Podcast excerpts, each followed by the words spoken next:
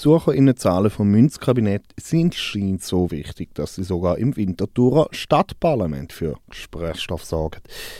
Wie haben die sich über das letzte Jahr hinweg entwickelt? Die Besucherinnenzahlen haben sich letztes Jahr einfach gut entwickelt, weil wir jetzt kann sagen, wie viele andere Häuser quasi das Corona-Dellen ein bisschen überwunden haben. Das ist der eine Punkt. Der andere Punkt ist, dass wir angefangen haben, ein Konzept umzusetzen, das in einem Umbau vom Ausstellungsbetrieb äh, zugutekommt, wo beinhaltet, dass wir zum Teil mehr Veranstaltungen machen und mehr quasi auf Vermittlung aussetzen und das scheint sich letztes Jahr äh, bewährt zu haben. Mehr Vermittlung, mehr Veranstaltungen. Wie ist man zu dieser äh, Entwicklung gekommen? Was hat das angestoßen? Der Stadtrat hat 2020, 2021 eine Leistungsüberprüfung gemacht im Münzkabinett und aus dem ist dann ein Auftrag entstanden im äh, frühen Sommer 2021 den, den Ausstellungsbetrieb umzubauen aufgrund von einer Variante, die wir vorgelegt haben, die im Wesentlichen zwei Teile umfasst. Einerseits ähm, die Vermittlung zu stärken, Digitalisierung voranzutreiben und gleichzeitig Kosten zu senken, indem man mehr Drittmittel reinholt. Das sind so die drei Elemente von dem Konzept. Und 2022 haben wir jetzt angefangen, das umzusetzen. Die Hauptumsetzung wird im 23 und im 24 sein. Und das ist äh, das, was wir jetzt sehen, ist gewissermaßen das erste Resultat von dem. Vielleicht noch ganz kurz zum Thema äh, Leistungsüberprüfung. Da kann man ja dann immer so versuchen, mit harten Faktoren zu arbeiten, BesucherInnenzahlen. Mhm. Es gibt dann aber auch andere Leistungen, wo, wo mhm. ihr quasi äh, erbringt. Also jetzt äh, das ganze Thema mit, mit äh, Sammlungen.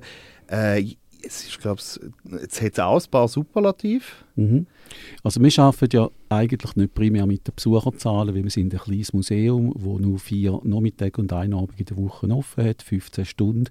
Für uns sind andere Zahlen wichtig, zum Beispiel Kennzahlen, was die Sammlungserschließung betrifft. Wir haben letztes Jahr etwa 2000 Münzen online gestellt. Ähm, äh, das, das, sind so Zahlen, die für uns eigentlich für die, für, für die Arbeit wesentlich äh, für die Arbeit wesentlich sind und auf dem wir in dem Sinn auf. Besucherzahlen sind in einem so kleinen Museum eigentlich ein, ein, nicht der Hauptaspekt. Es ist ein kleines Museum, aber es ist gleichzeitig mhm. auch ein grosses Museum. Ja, ich äh. sage immer, wir sind, wir sind vom, vom Betrieb und von den, von den Mitarbeitenden her, auch übrigens auch vom Budget her, ein relativ kleines Museum. Von der Sammlung her sind wir sehr ein grosses Museum. Die Sammlungen umfassen etwa 230'000 Objekte, das ist der eine Punkt. Und es sind Objekte, die über zweieinhalbtausend Jahre Kulturgeschichte abdecken, einerseits, und etwa 350 Jahre Sammlungsgeschichte. Das heißt, es ist eine Sammlung, die über sehr lange Zeit gewachsen ist, seit dem 17. Jahrhundert, durch viele Schenkungen, durch Ankäufe, durch, durch andere Zuwendungen und eine Sammlung, die sehr einen weiten Bereich äh, umspannt, von den Objekten her nicht. Das sind Münzen, Medaillen und andere numismatische Objekte und archäologische Objekte, wenn eine archäologische Sammlung auch. Aber zeitlich und geografisch umspannt die Sammlung über 3000 Jahre Kulturgeschichte und inhaltlich eigentlich die ganze Welt. Das ist speziell. Also es ist klein und groß gleichzeitig. Mhm.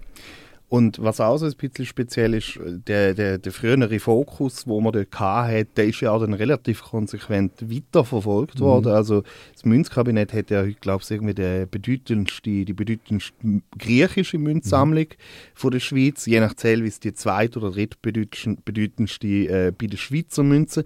Und dann auch noch etwas, was ich ganz interessant gefunden habe, äh, das Thema Gipsabdruck. Mhm. Da sind ja auch tausende mhm. äh, Exponate. Wieso, wieso macht man Gipsabdruck? Gipsabdruck, also jetzt mhm. gehen wir so in die Frage vom, äh, wie das Sammeln genau funktioniert, aber äh, Gipsabdruck quasi die äh, Online-Digitalisierung von der Vergangenheit von der Münzen, oder? Ja, gewissermaßen. Oder? Der Gipsabdruck von Münzen sind dreidimensionale Kopien von Münzen. Und man muss betonen, dreidimensionale.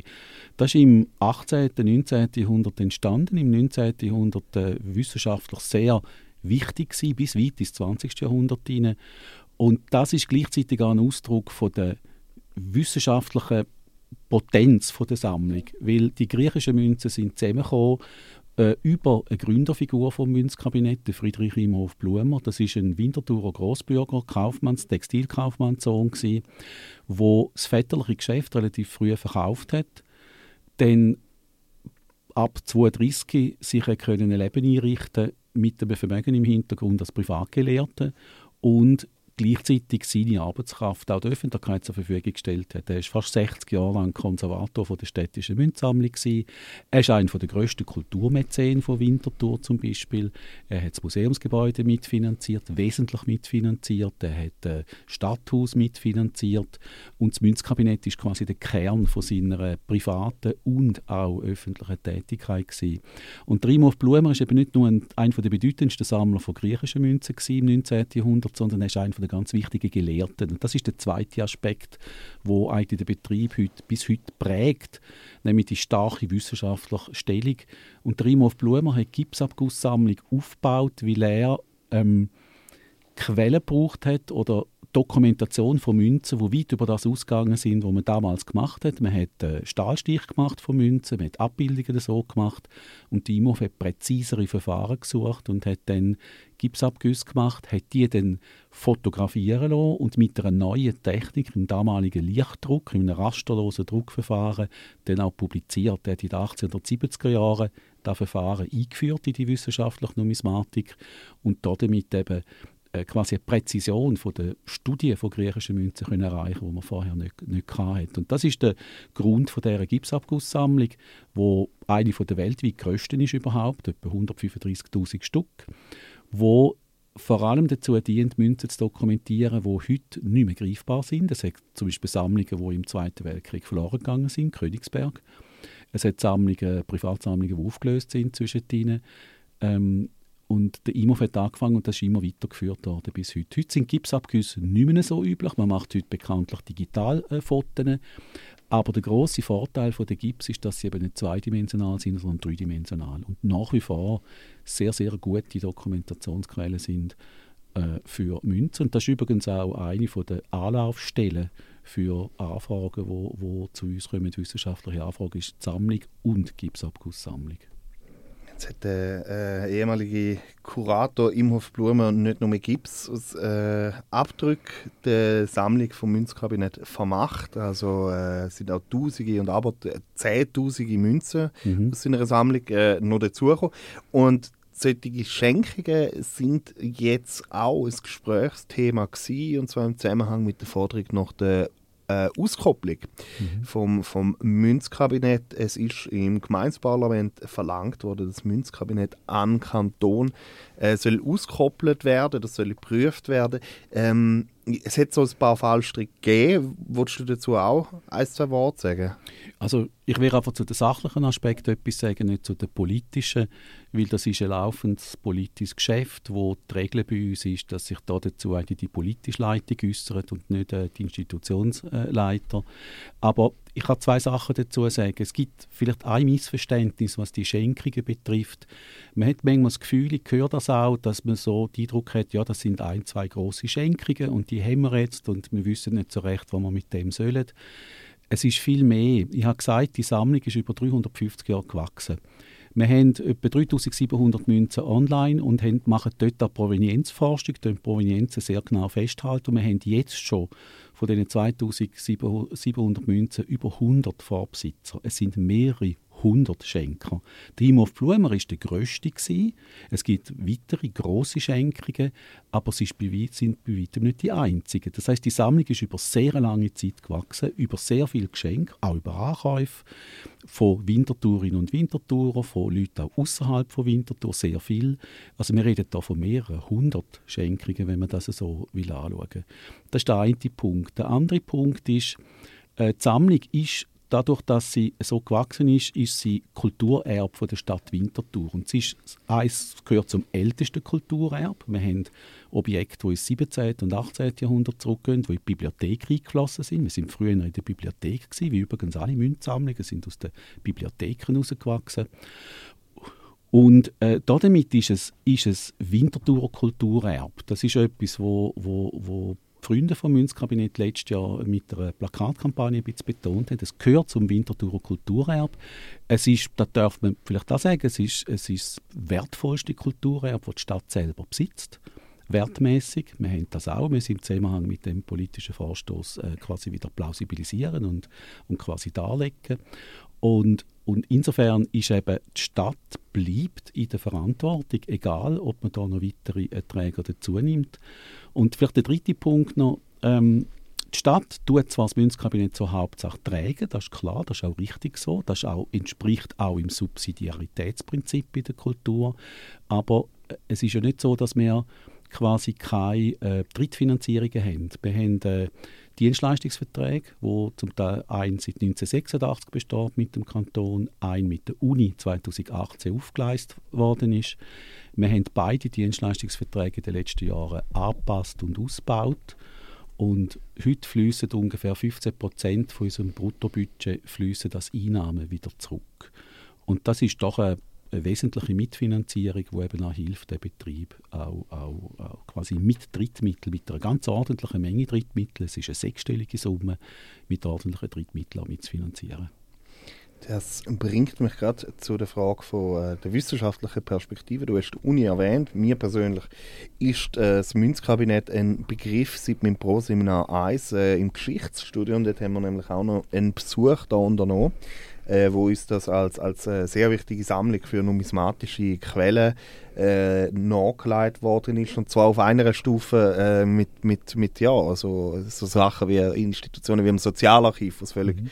ähm, etabliert ist. Ähm, ja, es ist eben nicht nur ein Museum, sondern auch für die Scientific Community äh, von Bedeutung vielleicht mal, ähm, du hast gesagt, ihr macht selber Forschung auf der einen Seite, aber ihr spielt auch eine Rolle für die Forschung von anderen. Also wie genau muss man sich das vorstellen? Also wir machen primär Forschungsunterstützung und wenn wir mit der Uni Zürich anfangen das ist, wir sind in dem Pool von Museen und Bibliotheken, die von diesen pro Seminar 1 und 2 regelmäßig besucht werden. Wir jedes Semester zwei, drei pro Seminarbesuch.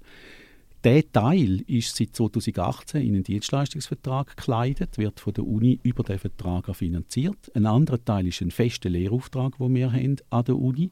Und der dritte Teil ist, dass die Uni uns hilft, die Antikensammlung aufzuschaffen. Unsere Antikensammlung ist eine ist es gute, aber äh, äh, nicht mehr sehr wachsende äh, Sammlung, archäologische Sammlung, die eng, historisch in enger Verbindung steht mit der Uni Zürich.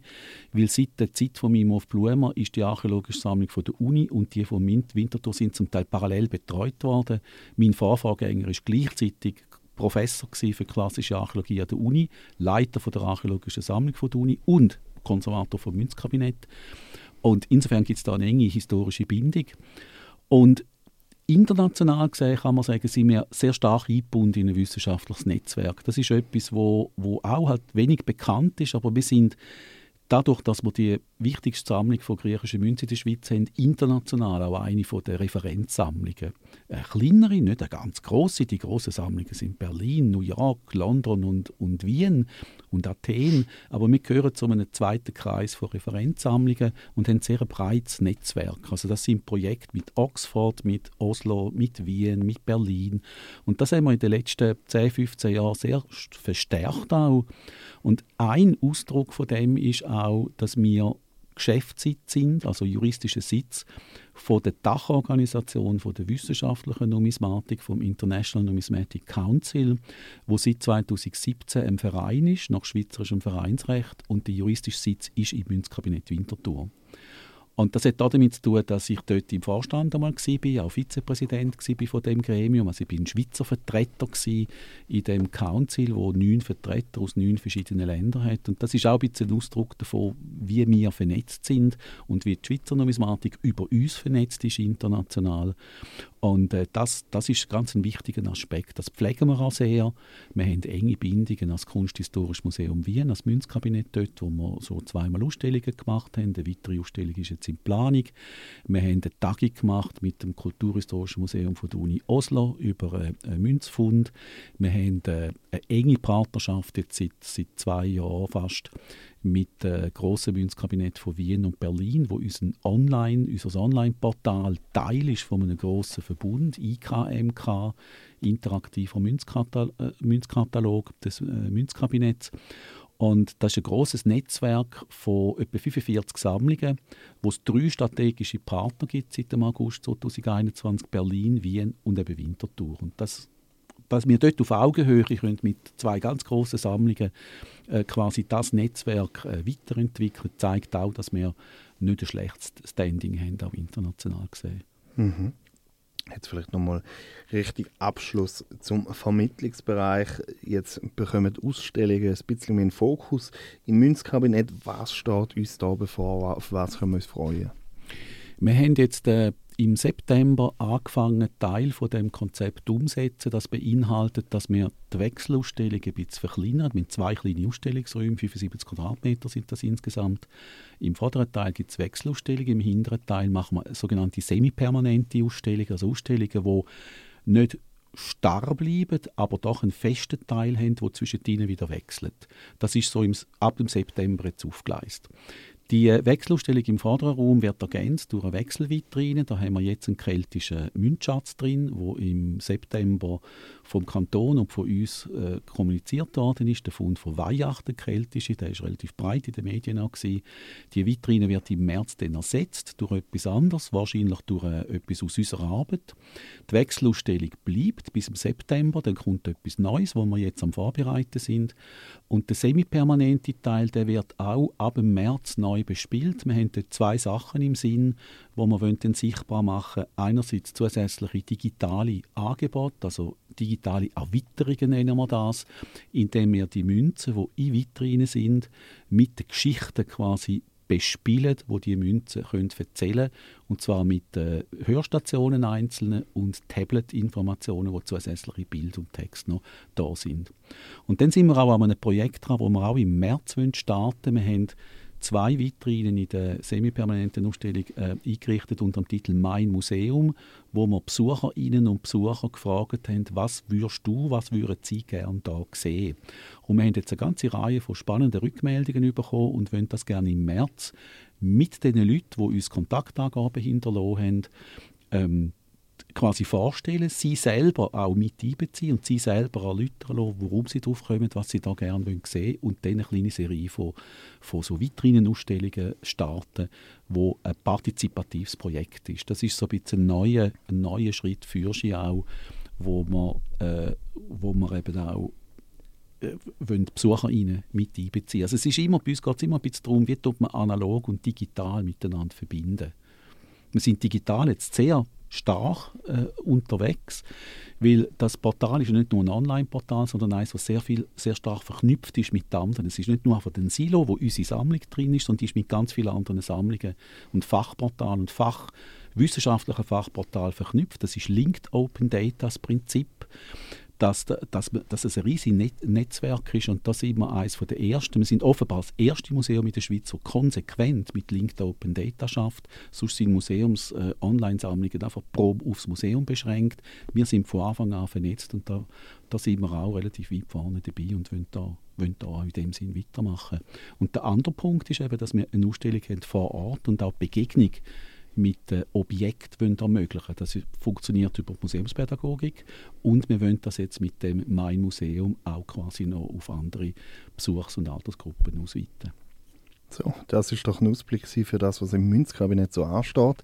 Und äh, ja, das ist äh, Benedikt Zech. Vielen Dank für die Auskunft und äh, ja, da gibt es etwas zum Schauen.